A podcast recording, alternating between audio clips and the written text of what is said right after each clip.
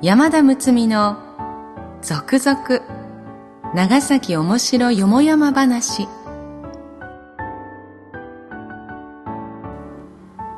ポッドキャスト長崎の歴史シリーズ、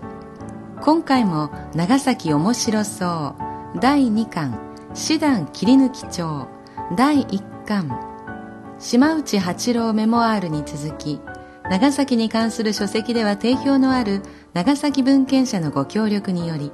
すでに絶版となって久しい故森永種夫著作長崎おもしろそう第3巻繁華町の世界をご提供いただき、その中から一部抜粋し、続々長崎おもしろよもやま話として全18話をお送りいたします。読み手は歌の種でありたい山田睦美です。この配信は株式会社太陽のご協賛により NOC 長崎卸センター NOCS 長崎卸センターサービスがお送りいたします。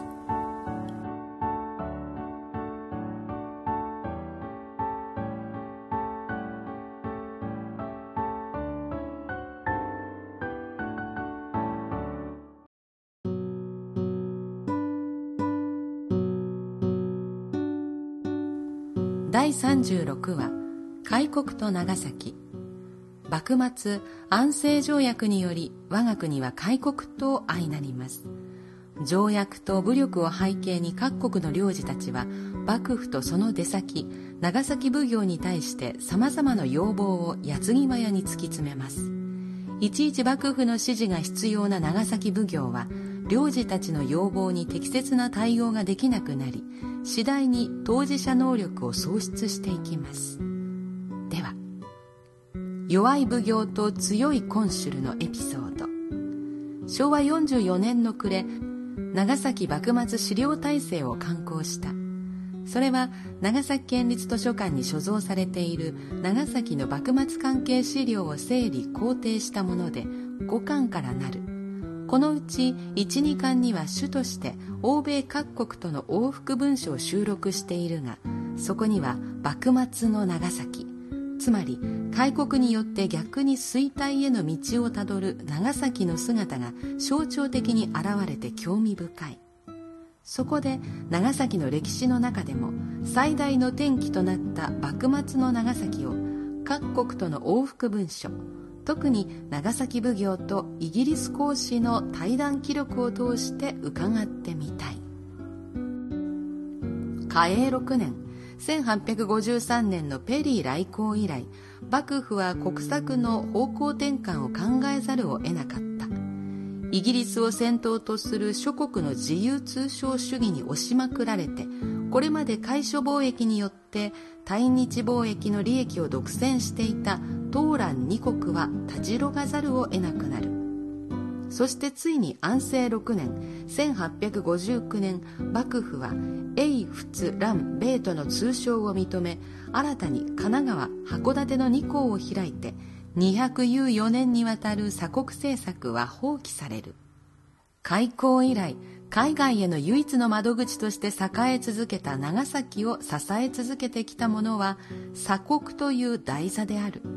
その台座の崩壊はその上に安住していた長崎の地位の崩壊を意味していた。鎖国以来、東蘭二国を相手とするためのあらゆる役所の機構制度は長い間によく整備され、その役人たちもその運営に熟知していた。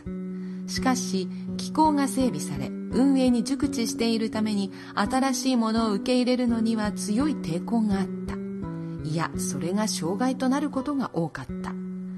安政条約の締結とともに長崎には新たに居留地が造成され、そこに各国代表のコンシュル、領事たちが駐留した。領事たちは条約に基づいていろいろ長崎奉行に申し入れているが、その不満のうち最も多かったのは居留地の不備とドル両替の不履行であった。最近開港された神奈川横浜の町が着々と整備されていくのに、長崎は一体どうしたのか。ドルと日本金との両替にしても、神奈川では約束が履行されているのに長崎ではそれが一向に守られないと不満があった。というのも、両替すべき日本金が江戸から思う通り届かないからであった。鎖国時代、長崎の地位を独特のものにする一つの要素であった江戸からの遠さが、今度は逆に長崎にとってどうしようもないハンディキャップになったのである。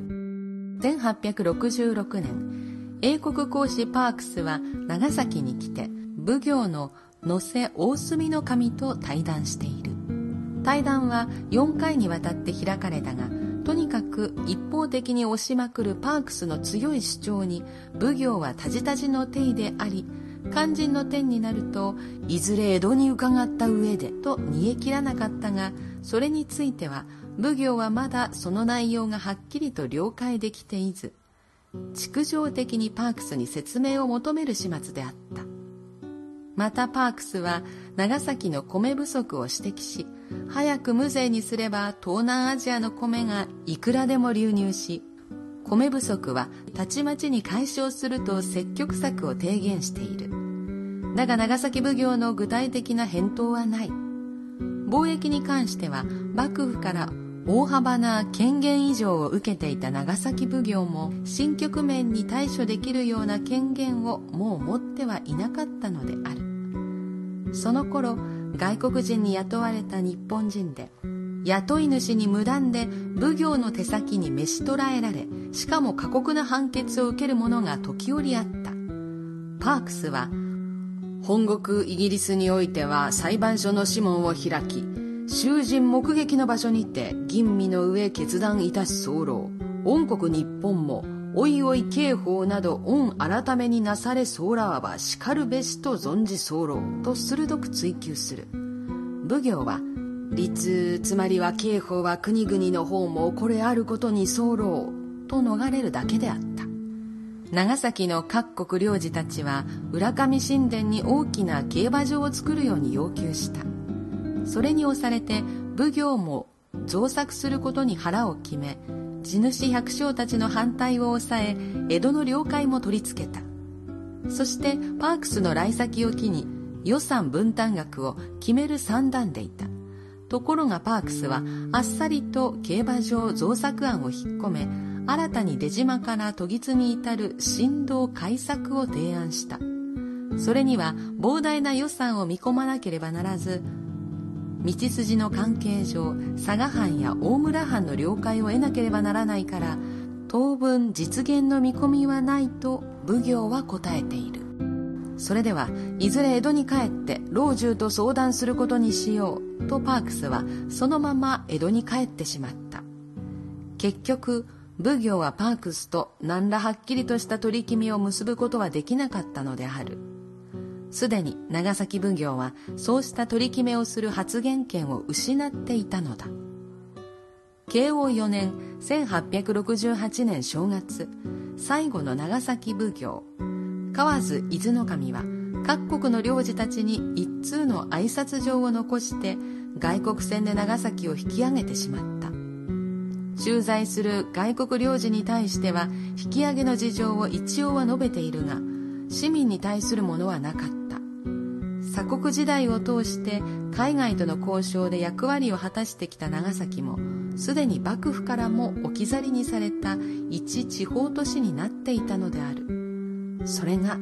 開港約300年後の長崎であった。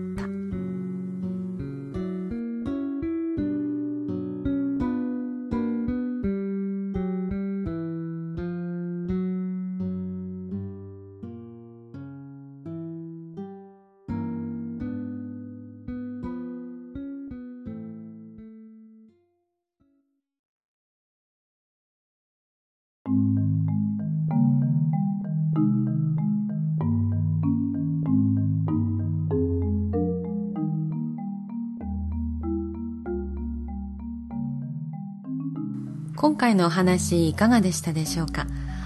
私は昭和43年生まれなんですけど、この時代に生まれて、この長崎を選んで生まれてよかったなっていう思いがすごくあって、この長崎で暮らしてるんですけど、この朗読の中に登場する幕末から新たな時代を迎えた長崎あたりにも生まれていたかったなっていう思いがあるんですよね。その酸も甘いも知る人々が生きた時代にも生きてみたかったなという思いがあります。皆様にはどのように届いたでしょうか。今回は長崎県島原市に拠点を置き、県央地区を中心に各種損害保険をはじめ生命保険を取り扱える保険代理店として活動していらっしゃる株式会社太陽のご協賛でお送りいたしました。同社ではお客様に安心で安全な生活を過ごしていただけるよう、様々な保険商品を取り揃え、お客様のご希望に合った保証やサービスをご提案されています。長崎卸センターサービスで実施しているカーシェアリング事業やレンタルボックス事業にも保険を通じてご協力をいただいているとのこと。各種保険をご検討の際には一度ご相談されてはいかがですか。お電話でのお問い合わせは 0957-64-0917 までお気軽にご相談ください。このポッドキャストは長崎文献社のご協力により NOC 長崎卸センター NOCS 長崎卸センターサービスがお届けしております。